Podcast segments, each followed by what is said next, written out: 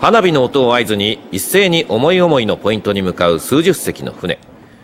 今朝日光市にある中禅寺湖で船釣りが解禁されました。